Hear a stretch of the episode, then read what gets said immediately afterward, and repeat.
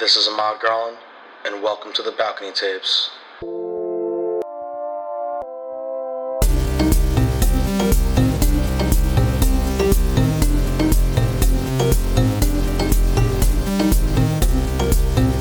Hey everyone, welcome back to another episode of the Balcony Tapes.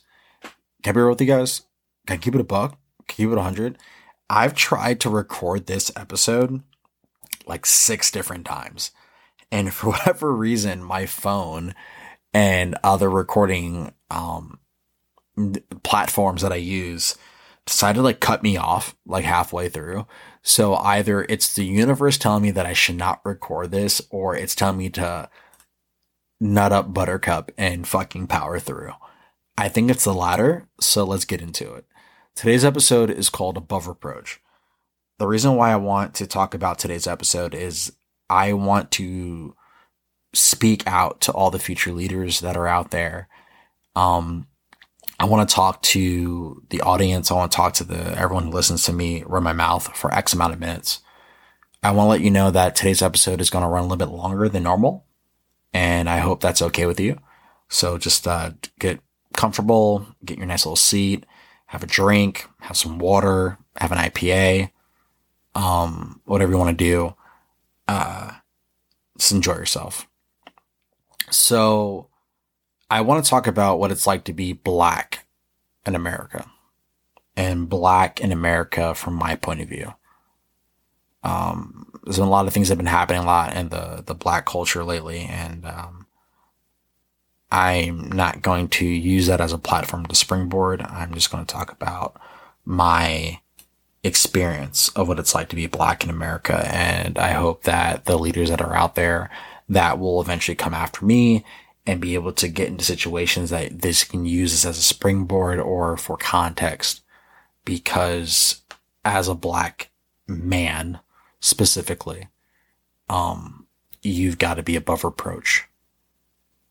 And the execution of that is really fucking hard and it requires a lot of focus and determination and endurance and resilience and grace. So I hope that I can give you some context for that. So let's get into it. Uh, many years ago, when I was a younger man, uh, I'm still young now, but when I was a younger man, uh, I was raised by this beautiful, beautiful woman um, named Sandra. Uh, to paint a picture for you, she was about five nine, five ten, black sheep woven curls, thick, um, wavy. Her eyes were subtle brown, mahogany, filled with prejudice from past experiences, but also with hope and faith her jawline was chiseled as granite. And when she would open her mouth to sing, it was the ocean waves moving and crashing against the, the shore. Just so you can feel the and you'd feel the rhythm and the blues and the jazz and the R&B of it all. And that was my mom. And like all people in this world, she had her vices. Sadly, her vices, uh, she succumbed to them when I was eight. And I miss her very much. And now this is not the same mother that I talked about in the previous episode this is the mom that is my biological mom that birthed me. I am adopted, so there gives you some context. Um, and I miss her very much. Uh, she, man. So I did not have a dad at all. The only positive male role model that I actually ever had in my life was my brother. My brother Muhammad, uh, like all people, you know, did his best. He was a, no, young 18 year old, 20 year old kid trying to raise a brother who's 18 years younger than him. and trying to figure out who he is as a human being and also trying to give me some good morals and ethics at the same time.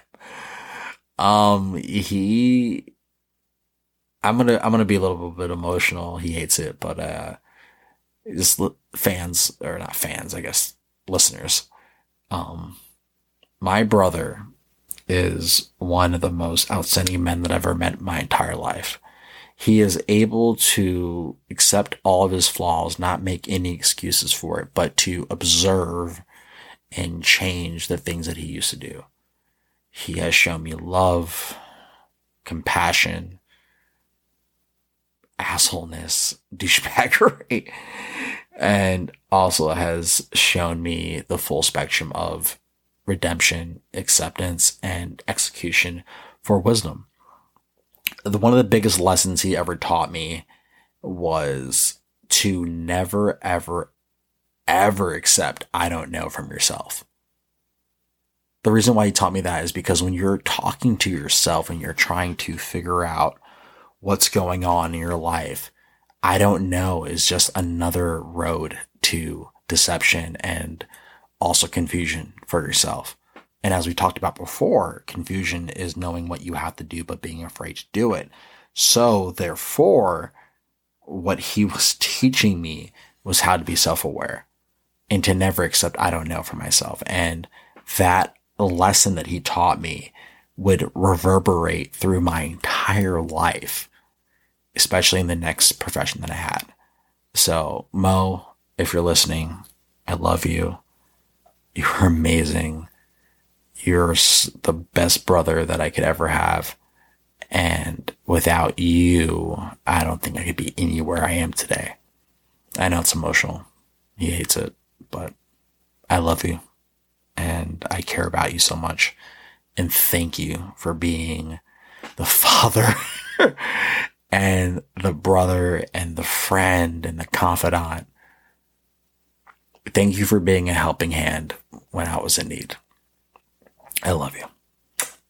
So, got my brother, right? Rad. And then years later, I get adopted by uh, Beverly, which is the mother that I talked about before. And she taught me a lot of valuable lessons. And we can, we can recap with last episode's lesson of, you know, don't be Captain Save a Ho. Uh, but also she taught me how to be flexible in life, to never be too comfortable being comfortable and to be able to embrace the uncomfortability of life and to be able to use the power of change as a springboard to be really great at things. Um, she also taught me never be afraid, never doubt yourself. So to my mother, Beverly, um, thank you for being the second mom I never thought I could ever have. Thank you for being the black excellence. Thanks for being my friend when I got older. Because, as we all know out there from my fellow black people, mom ain't friend until we're adults. and even then, we're fucking terrified. So, um, thanks, mom. Appreciate you. Um, so this happens, right? I move on, da da da. And I finally join the military, right? Um, I joined the military 2010 and I go through it. And there was a lot of weird situations that I got into. I remember one of my first memories in the military when I went to my uh, my A school was that this kid runs up to me and he goes, "You know what month it is?" I'm like, "What?" He's like, "It's Black History Month," and I was like, "Okay." And he's like, "That's 28 days. I can tell you how much of a nigger you are. And that was like my first real heavy memory. And I remember that. Now, I don't think per- personally that the kid was like a racist. That's really easy to give people labels nowadays. It's so easy to give people labels. Like, oh, they're racist. I just, it just like was a more of a shock to me because I was young. I was like, what, 18, 19? And I've experienced, you know, prejudice before in a, in a past life, but like that was a real like in your face moment, and it tripped me out. But whatever, fuck it, you know. And I power through whatever, finish up school, and I go find to the fleet. And the fleet Marine Corps, oop, whoops, Sorry, guys, but the fleet, but every service has its own issues. But the and the fleet, though, I was I was doing my thing right, and uh, it was fine, no big deal. Um, in the beginning, though, there was like you know people would hang like a noose or two on my door, and some kids would walk around with billy clubs and like, you know, I'm looking to hang some some n words, or I can say it's fucking explicit, some niggers, you know, and that was a really weird experience. Then deployed, you know what I mean, with the same people. Um, but here, here, here's the thing. I'm not bashing the the conglomerate of what the Marine Corps is. The Marine Corps is pretty rad and I enjoy it. I am talking specifically about people, right? People. Because just like in American society, it isn't all of America. It's just people, right? People in America that's want to be Americans. So it's people in the Marine Corps that's want to be Marines, but they just, you know, weren't the best people. Not Marines, but just best people. So I want to remember that. It's not me taking an attack at the military, but it is quite literally just them being bad people or not wise people, being very ignorant, right? So I remember, man, I remember like the nooses and the, the condoms filled with pee hung on my door, right? And I remember that. And it, it started to jade me because I was like, I remember growing up in New York, um, with like kids being, you know, less than optimal to me and, and saying things and, you know, saying, like, oh man, this jam nigger playing on the playground, jigaboo, blah, blah, blah, porch monkey. And then their parents would come in and say the same shit, right? And that's like extreme level, like movie Hollywood level of racism, right? But it, it shit happens, right? I was, I was born in the 90s. So this happens, right? And I'm like, oh man, fuck. And I get to the military, I'm like, oh shit, it's be different. But I didn't really think it would, would be different. I didn't go to the military to, to, oh, everything will be fine. Like, I, I joined it because I didn't want to be mediocre. I joined the military because I didn't want to look at my life X amount of years later saying, what the fuck am I doing with my life? And I'll tell you what, um, I'm being really honest. I don't. Years later, man, I fucking had the time of my life because bad moments, and this is talking to all the black leaders out there, guys, bad moments don't define the story. There is good and bad with everything that we do. And this actually segues perfectly into the next topic I want to talk about. So when I was a boss at one point in my career, uh, one of my Marines would always ask me, yeah, how do you stay so calm and relaxed when people are coming at you? How do you stay so focused? How do you stay so, you know, in tune? And I would tell them, well, you, you gotta be at peace. You gotta be, you gotta be relaxed. I would tell them, you gotta, gotta, hey, like, it's okay. It's fine. You know, you don't want to, no, never let them see you sweat. But if I gotta be real honest about this, the reason why I never got really mad and really upset is because I didn't want to be the angry black guy. I know, fucking weird, but let me let me let me break it down for you. Because the way I talked, because the way I executed my day-to-day operations, because the way I took care of people, if I was to haul off and be, you know, for the black people out there, a real niggerish and like get real hood, I would lose all my credibility. And my credibility was my springboard to protect all the Marines of all colors below me.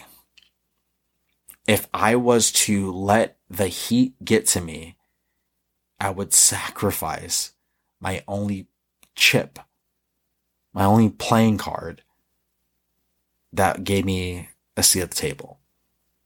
So for all the Marines out there that I've ever worked with, that's why I kept it cool.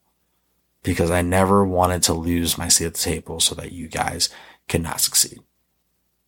And like, well, yo, Ahmad, like, that's not fair. Like, not everyone thought you'd be like that. But no, no, that's true.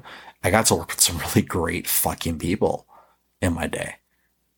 And especially at the very end of my career, I worked with some really great gunnies and SASSARNs that were fucking amazing from different sections of the world, and they were phenomenal, hilarious, great fathers, great husbands. and also just really funny fucking dudes. However, for me, I still knew that I had to be my P's and Q's. So yeah, I failed at one point. Yeah, I definitely did hardcore. But then I learned and I got better. I I knew from my early years in the Marine Corps that I had to be above everything. I had to be able to execute and communicate and to defend and to understand that I am the exception to the rule. Now, this is to the black Marines that are out there today. You guys are a rare breed. You guys come from a lot of trauma in the background. You guys come from some really fucked up shit. Trust me, been there, know that. And when you get to military, you know, you, you carry that, that swagger with you. And I understand that. However, the ones you see above you that have been through it and they're still that, that gangster mentality and not like, a thug, but like that, that, that, swag they got to them because they've been powering through for a long time and they've been around. That same leeway doesn't apply to you. You have to be above reproach. You got to be bigger and better and badder. And not just only black Marines, but the Hispanic Marines. You got to be hard. You got to be ironclad. You can't have any chinks in your armor. You've got to be squared away. There is no other way. And when you get mad and angry and someone disrespects you, you've got to be able to eat that, redirect it, and handle it. Cause hauling off, getting pissed off, motherfucking this person and that person doesn't fucking work. Not until you get to a certain level where you can get away with it. But until then, you gotta play the game. Oh, playing the game's fucking that bullshit, fake, foo foo, blah, blah, blah, blah, blah, blah. Yo, I hear you. But you also have to understand that it's not about you. In the beginning, it is. But when you get to a level of leadership, though, it's about the young ones. It's about the ones that, that are under you. If you were to sacrifice your seat at the table, you fuck everybody below you. Can't do that. But if you fuck it up while you're in the single level, those first few ranks, then you never get a seat at the table in the fucking first place. And then you fucked everybody in the first place. I've seen so many Marines that are black get fucking separated, NJP, whatever the fuck, brig, over, over like what? Mediocrity? Over, over, over some dumb shit? Like, oh man, we gotta, like, you know, I'm hard, I'll chew the game, blah, blah, blah, whatever. But that causes issues. And then you get labeled and I'm I'm I kid you not, for the ones I've worked with in my life, the ones I've I, I have met and, and and been with, we know that you see a black marine, you have a preconceived notion that oh they're a hood guy, they're just a fucking insubordinate, da da da da da negative shit, right? You come in, you act a fool, and then it just proves everybody right. I want to level with you, black marines, Hispanic marines Marines of color, like you got, or fucking, no, fuck that. All military members of color, right? You have to be able to understand the world that you're in.